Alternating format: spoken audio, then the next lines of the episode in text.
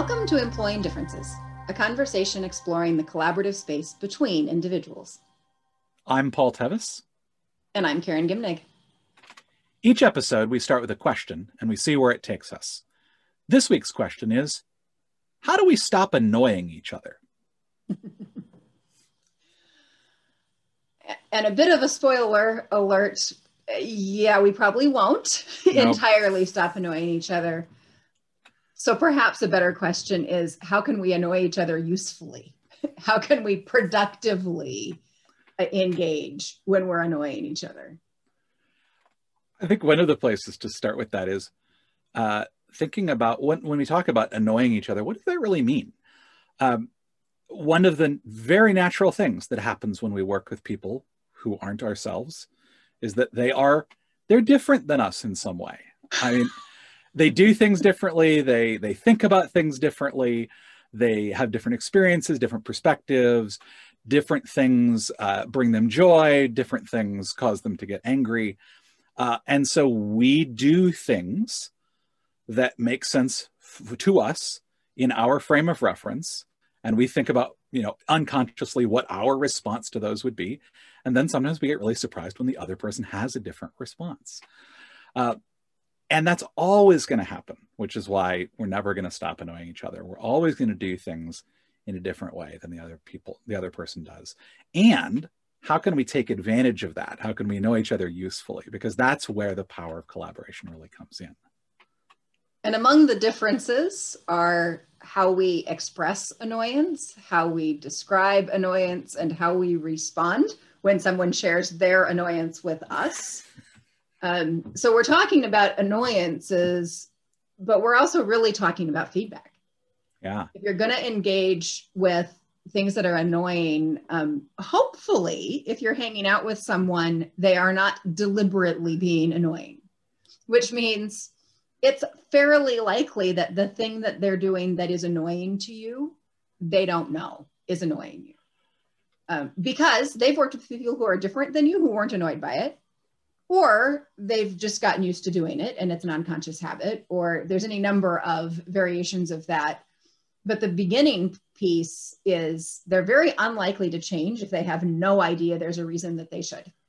Mm-hmm. I have probably shared this story before. I'm very open about it. But one of the pieces of feedback um, that I got once, you know, in my career was someone who said to me, Paul, sometimes your curiosity sounds like judgment. And so what it meant that was I was asking questions of this group that I was working with to try and help them figure out what they wanted to do differently. And it sounded to them like I was judging them. Mm-hmm. And that was really uh, annoying might be a mild term, right? um, but what was fascinating was that I assumed that everything was great because I wasn't getting any feedback about how we were working together. And this is one of the things Karen and I have discussed the differences between the two of us. I assume if you don't telling me telling me that I'm doing something that's a problem, then I must be great. Everything's perfect. We're all good. Not really, but that is one of those set points that I kind of operate at. And so I worked with this group for a long time before one person finally said this thing about how your judgment sounds like curiosity. And as soon as I got that feedback, I went, oh. And I, I had to kind of reevaluate how I was engaging with that group. But it was one of those things that until it was pointed out to me, I was going to keep doing what I was doing. I think that's a great example of how the thing that is really, really great about you is also the thing that's really, really annoying about you. That that same sort of questioning capacity is both the expression of your curiosity and an expression of judgment. And and I think the thing that sometimes happens is um, if you're me, so my response to getting no feedback at all, which is different than Paul's, is to wonder what I'm doing that you're not telling me. Because I sort of start with, you know, I, I think I have pretty decent self esteem, but I definitely start with, I'm not perfect. I'm probably doing something. There's probably a way in which I'm not this ideal, perfect person. And if you're not telling me what it is, then I don't know how annoyed you are or not, or how much impact it's having on you. And I don't know when it's going to come back and bite me. Like I don't know, like I don't know when it's going to explode at me. Right. And so if I start to get a vibe, like if I was in, to use Paul's example, if I was in that situation and I was just sort of getting a vibe of there's something not right here, I might completely cut off my curiosity with my judgment. So the the two, the good and the bad that that are actually different frames or different manifestations of the same basic quality. Um, if you don't have good feedback to sort of work through it, you can just, okay, I've known before, people called me judgmental, and maybe that's what's going on here. So I'm just going to stop the behavior altogether. And then the group loses that fabulous capacity for curiosity because you didn't learn how to, to modulate it or to work with it. Mm-hmm.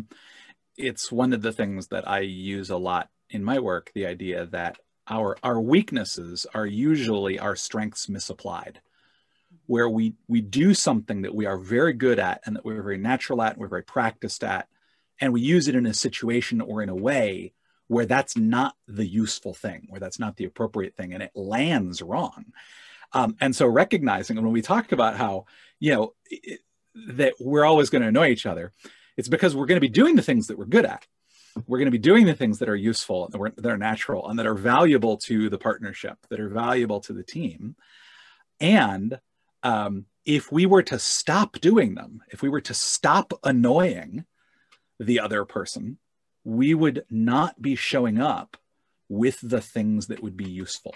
Right. So that's what you're really talking about is cutting off your own strength um, it, because of concern about how it might be annoying. Um, which I, I I love how that all kind of fits together, right? Because it's a it's a recognition that, yeah, the, the reality is that in any relationship, any partnership, in any group, we're always going to be doing something that's pushing somebody else's buttons. And that's not actually a sign we're doing it wrong. Um, but I think there are more and less skillful ways of doing it. And the feedback loop that we're talking about, the ability to give feedback, to respond to that feedback, to work through it, likely if if you're giving me feedback it lands for me in oops. And frankly at my age probably i've heard that feedback before. Dang it i'm in the same darn trap. Okay let me dig myself out of this one and then maybe check in for more feedback and so on mm-hmm. but i think another piece that's just as valuable is if you're giving me feedback and i'm like wow I'm so surprised that that bothers you. And you become aware through the back and forth of just an authentic exchange, not a judgment, not a blame, not a who's wrong, but just a this is what I'm experiencing. Huh. Wow. Well, this is what I'm experiencing. And this is why that thing matters to me or why, you know, I actually have a value around this thing that I think is useful. And maybe the person giving the feedback goes, huh, I guess it's in like there's something in me that is getting annoyed that you know what? I don't have to be annoyed. Like i can let that go because it's my thing actually that is what's coming up here. Yeah well, and it really is one of those things that lives in the space between. It's in the interaction between the two people between the group of people that that actually comes from. It's one of the things that i talk about with conflict. Like conflict is a property of of the group of the system. Conflict mm-hmm. doesn't exist with only one person right? It exists in the space between. And so, how can we recognize that because it exists, it does not exist fully within us, it exists around us. We have to engage with each other around it. I do think that one of the things that's valuable to do um, in uh, you talked about how waiting for it to blow up, right? You're like, oh no, at some point it's going to go. And that's often what happens because giving feedback is hard. Um, even when we're practiced at it, like there is a, you get you got to get over a certain hump uh, an, an energetic sort of level in order to be able to to give it. And so actually being able to give each other feedback about things that annoy each other when the stakes are low like when things are going well is actually one of the best times to talk about the little things because again it allows you to practice receiving that gracefully getting curious about what's going on between. If you wait until the point where the pot is boiling and then throw it in there, uh, you're probably not as capable of working with it if you haven't already built the muscle. So it's like um, one of the valuable things to be able to do is to complain about stuff before it becomes a big deal to figure out how you're going to work with it. Yeah. And and I think that even the languaging that we use around it has already judgment in it. You know, complaining is bad, but feed, feedback is good. It, you know what? It's the same thing. it is. And calling it feedback and lacing it with judgment doesn't work. And calling it complaining when it's really has no judgment in it also doesn't work. Um, so I mean, I think language matters, but I also think we kind of got to get past the attachment of, frankly, really good feedback arrives as complaints fairly often, yeah. and how we receive it is what makes the difference. Yeah, the the I, I, actually try to teach people in some of the work that I do about. I, I joke about complaining well, but the idea that um, that behind every complaint is a disappointed dream. You wanted it to be a certain way, and it wasn't that way. Like that's valuable information like being able to go, I'm annoyed by this. What is it that annoys me? Oh, it's not that this person does this thing that annoys me. It's that I had a vision of how this was going to be. This was going to be smooth or easy, or it was going to have, and, and it's not that way right now. Let's talk about the difference between what it is like for me right now and how I wanted it to be. And if we can come to that conversation, not from a place of, I'm going to complain at you or I want to give you feedback, but really come to it from a place of, I want to explore this gap. I want to explore that together to figure out what we might do about it because I'm curious whether or not you are experiencing a similar gap. How do we want to deal with it together? That's where I think those conversations can be extremely productive. Yeah, and I want to bring the word need in here too because um, it's not just a dream it might really be a like it's not just a, a wish it, it often mm-hmm. is an actual need and you know and we we see that in extreme cases. You know somebody has ptsd you don't slam things around the office around them and we learn that right? So so when somebody has something diagnosable or something really clear that that they can point to but the reality is an awful lot of our needs are not nearly that um, recognized or that mm-hmm.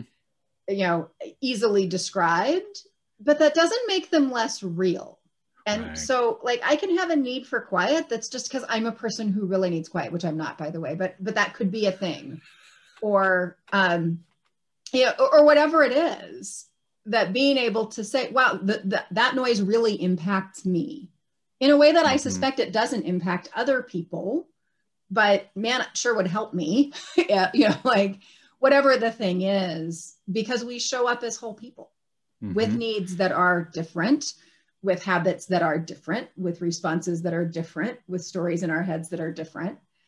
And some of those we work out through conversation and realize, oh, that, you know, like I'm annoyed because the story I tell myself is that, you know, you leaving your dishes out in the kitchen is because you don't care about me. Mm-hmm. And it mm-hmm. turns out that you leaving your dishes in the kitchen is because you were racing off to go get to an appointment or something. Um, right. So I can reframe the story I tell myself about the dishes mm-hmm. in the mm-hmm. kitchen. Uh, or you can reframe the story you're telling yourself as you leave the dishes from this is no big deal to, ooh, this is really a trigger point for the person I'm sharing this kitchen with. Um, but it's that space between and really entering it and having the conversation that reveals all of that. Yeah. Yeah. The, the piece where where we recognize each of us are telling ourselves a story about what what this means but if we don't share those stories with each other it's hard to bridge the gap yeah and the only way the stories get shared is if someone has the courage to start the conversation uh, either by complaining or by giving feedback whichever the case may be um, but but agreeing completely that when it's small is the best time when it's real is always a good time. and that giving the feedback is not doing a, a bad or ugly thing to them or even a selfish thing, that in fact, it is a gift to receive feedback. It is. Well, I think that's going to do it for us for today. So until next time, I'm Paul Tevis. And I'm Karen Gimnig. And this has been Employing Differences.